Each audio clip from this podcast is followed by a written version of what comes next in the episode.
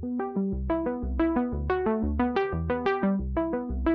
Hello, Millennium Live listeners. Connor Tui here. Very happy to be back for another episode, especially as we approach 250 episodes of Millennium Live. It's great to have our audience and members, especially in the cybersecurity space, which uh, is the focus of this episode. And we want to thank you for sticking with us and, and listening to this podcast. And we have got a good one today. I have uh, Anna Belak. She is the director, the Office of Cybersecurity Strategy at Sysdig. And today we're going to be talking about speed of cloud and how threat detection and response is different there. Anna, welcome to the Millennium Live podcast. It's great to have you here. Thanks for having me. It's awesome to be here. Cool. So, before we kind of dive in about setting the benchmark for cloud detection and response, uh, could you talk a little bit about your title uh, over there? I know you've you've held roles at, at Gartner before, and and now at two and a half years into uh, your role at Sysdig. So, what is it like being the director of, of the Office of Cybersecurity Strategy? It is a weird one, isn't it? It's not quite like software engineer six or whatever. I write really good code. yeah. So, uh, like you mentioned, my my old job was at Gartner, so I spent a little over six years at Gartner. And for those of you who are not familiar, Gartner, uh, Gartner is a research and advisory firm. So they basically go around telling people how they ought to do IT and various parts of IT, including cybersecurity. Uh, so that's what I'm good at. and when I joined Sysdig, I actually was originally the director of thought leadership. So that's what I do. I do thought leadership. And the point of thought leadership is to kind of abstract yourself a little bit from whatever the vendor is necessarily selling. So Sysdig sells cloud and container security, obviously, but the need for thought leadership is in that this is an emerging market. And so there are a lot of kind of weird questions of should we do this at all? How do we do this if we're going to do this? Where do we start? Where do we end? And so before you acquire a product, or even after you acquire a product as an end user org, you're going to have lots of questions of how to execute on whatever strategy drove you to acquire that product. And so my team uh, pretty much tries to have people figure out what in the world they should be doing in cloud security, regardless of what they're buying or from whom. Of course, it's awesome if they buy something from us, but even if they don't, we're more than happy to engage with them and, and educate them and learn from them and just sort of like try to make sense of all of the confusion that is a wonderful emerging market. Well, that's awesome. Uh, this is actually the second episode that we've done with Sysdig. And the first, uh, we had the pleasure of having uh, Bryce Hind. He's the chief marketing officer there. And we talked a lot about sort of the overview was redefining the consolidation of cloud security talked a lot about how cloud security is is really such a complicated topic and it's a crowded space. So one of the things I wanted to ask you, Anna, is that is specifically around detection and response. So how is threat detection traditionally done and how is it different in the cloud? You could write a whole dissertation on that probably. A threat detection, it, again, there if you think about the this cybersecurity framework, right, like the identify, prevent, detect, respond I hope I got them all. Detection is kind of on the right if, we, if you think of the, the left right diagram. Now, in the cloud, we're very good at prevention at this point, or we're getting there. Like, so we understand how to like audit a configuration in the cloud. We understand how to change those configurations so they're more secure. We understand how to look for vulnerabilities, etc. The reason we have threat detection at all in cloud or on premise is that no matter how good you are at prevention, it will fail at some point, right? Either you will make a mistake or you will have some attacker that is very, very clever and creative and they find a way to go around your controls to penetrate your system anyway.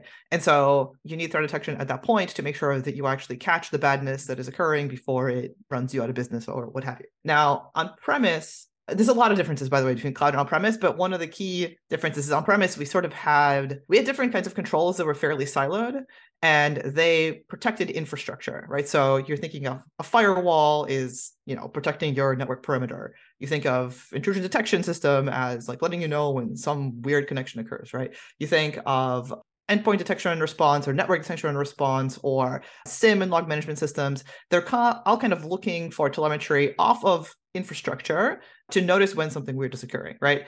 And that made a lot of sense. Now, when we go to cloud, there is an abstraction that occurs, right? Some of the infrastructure becomes essentially property and responsibility of cloud provider, right? So if you think of things like physical security, you don't deal with that if you're in a cloud, right? Because the cloud provider deals with that.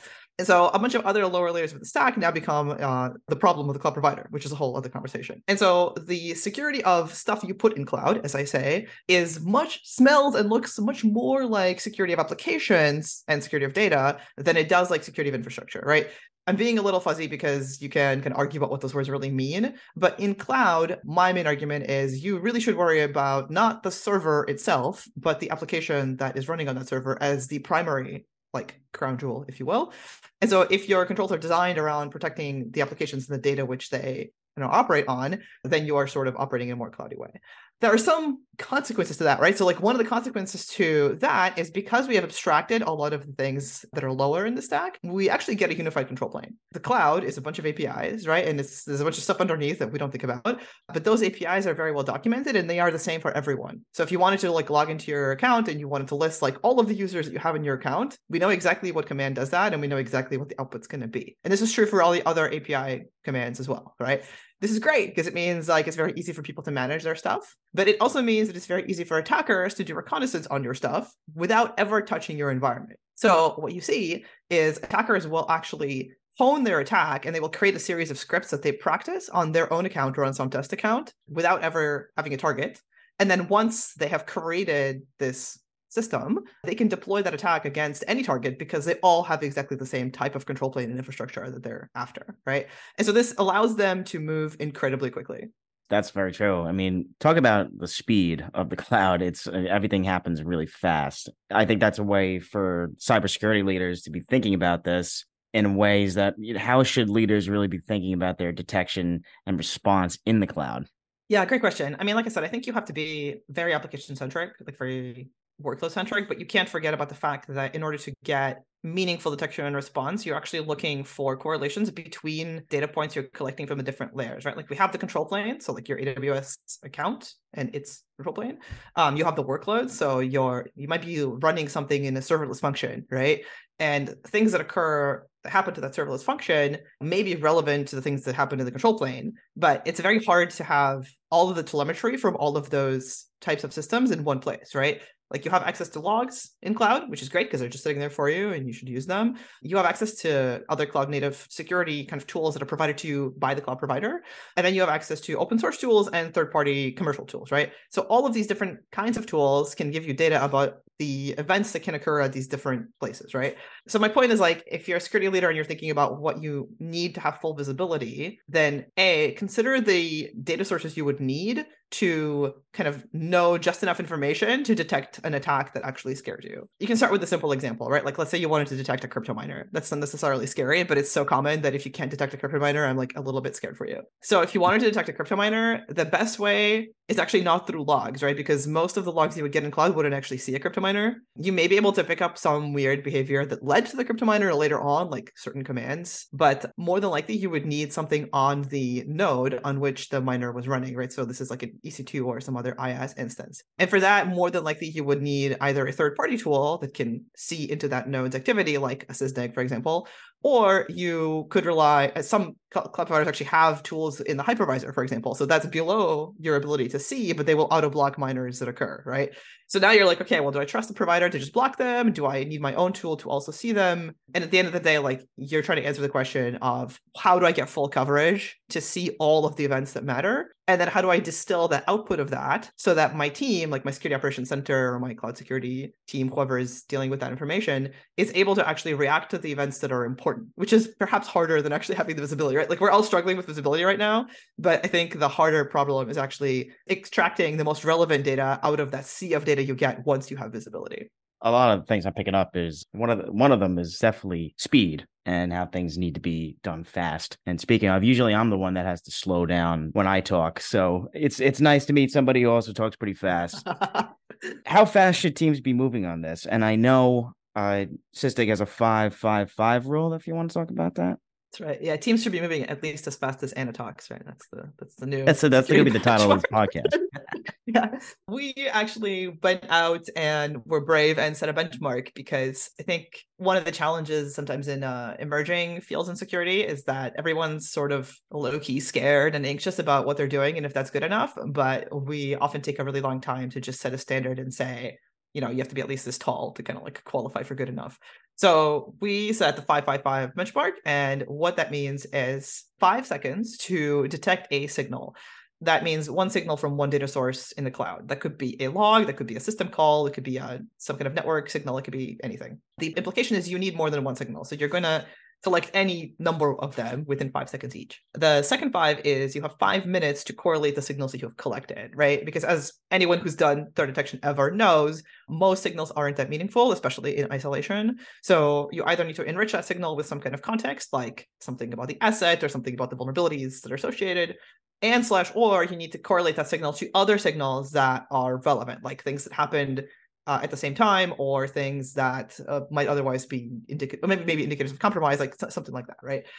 You have five minutes to take all those signals you collected and connect them to each other in a way that gives your security operations center some meaningful information to act on and not just a bunch of noise. And then you have five more minutes to initiate the incident response right? Because we're assuming that something bad is happening therefore the threat is being detected if a bad thing is happening because as our threat report that we released earlier this year indicates the average cloud attack takes 10 minutes you effectively have less than 10 minutes to stop that attack or at least contain that attack's kill chain. Hence 555 i know the math is not like obvious because it's five seconds five minutes five minutes but you get 10 minutes total.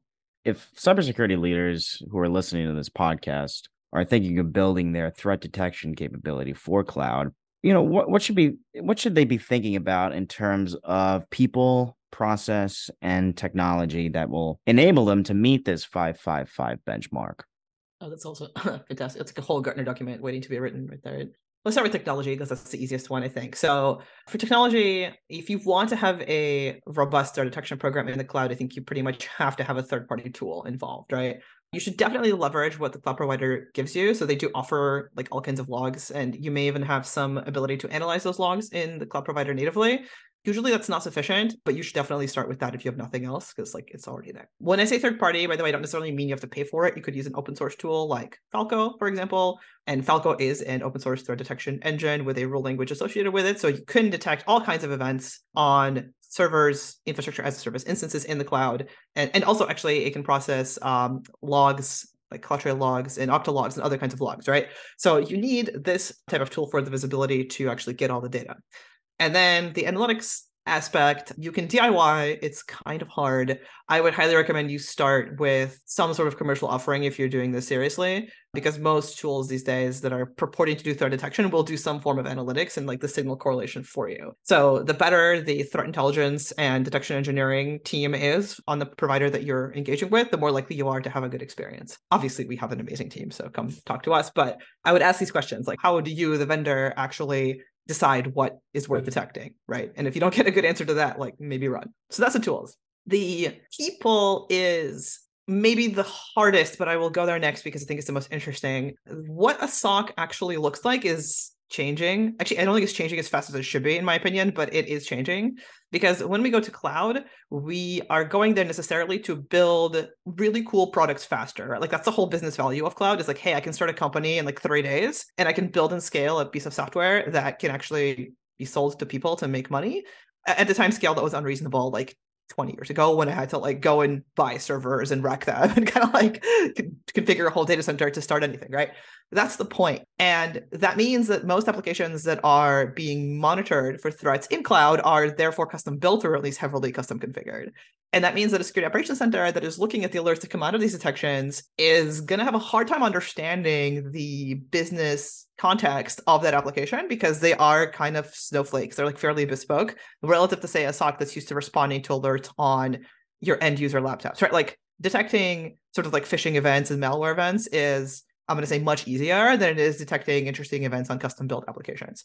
Oftentimes, like in our customers, we'll see that actually a lot of the SOC functions are performed by like a DevSecOps team, which is this blended team that has lots of different expertise. But you necessarily need folks that are kind of intellectually agile enough to embrace like the developer and the DevOps perspective, but also to sort of like understand how a SOC should operate and how a SOC normally operates and what like a proper incident response plan looks like, which is not something DevOps tends to deal with, right? So you're really looking for kind of unicorn folks. On the bright side, you have, I mean, as a leader, you have the opportunity to hire a lot of people who may be fairly junior right now and don't necessarily have all the skills, but are super eager to learn this stuff because this is the future, right? So I kind of would suggest you try to get yourself like one amazing senior and then surround that person with juniors who are just like eager to learn this new kind of way of operating and don't necessarily have a lot of the bad habits of on-prem that we might bring with us otherwise.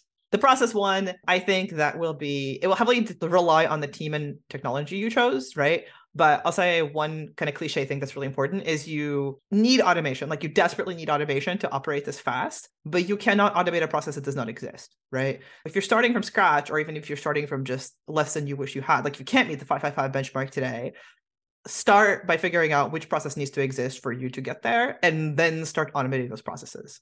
So one example I'll give is you need auto response actions, right? Our tool does that, other tools do that. You can use SOAR or, or other forms of playbooks and automation kind of platforms to do that. But like if you see a crypto miner in AWS instance or any cloud instance, there's no reason for that to keep running. Like you should be automatically shutting those down every single time they appear. Right. So that's a very easy 555 test, right? Like, okay, how fast can you detect a crypto miner? Should be able to do that within seconds, maybe minutes maximum. And how quickly can you shut that down automatically without a human being involved? Should also be seconds or minutes, right? Like I bet you could do that in three minutes almost every time, right? And that's an easy one, right? It gets more complicated when the kill chain is complex. So for us, like if you have a chance to take a look at like SCARLETEEL, there's a couple blogs our third team wrote about SCARLETEEL. It's a fairly complex cloud kill chain. It only takes three minutes, 42 seconds to execute, by the way, which is mind blowing.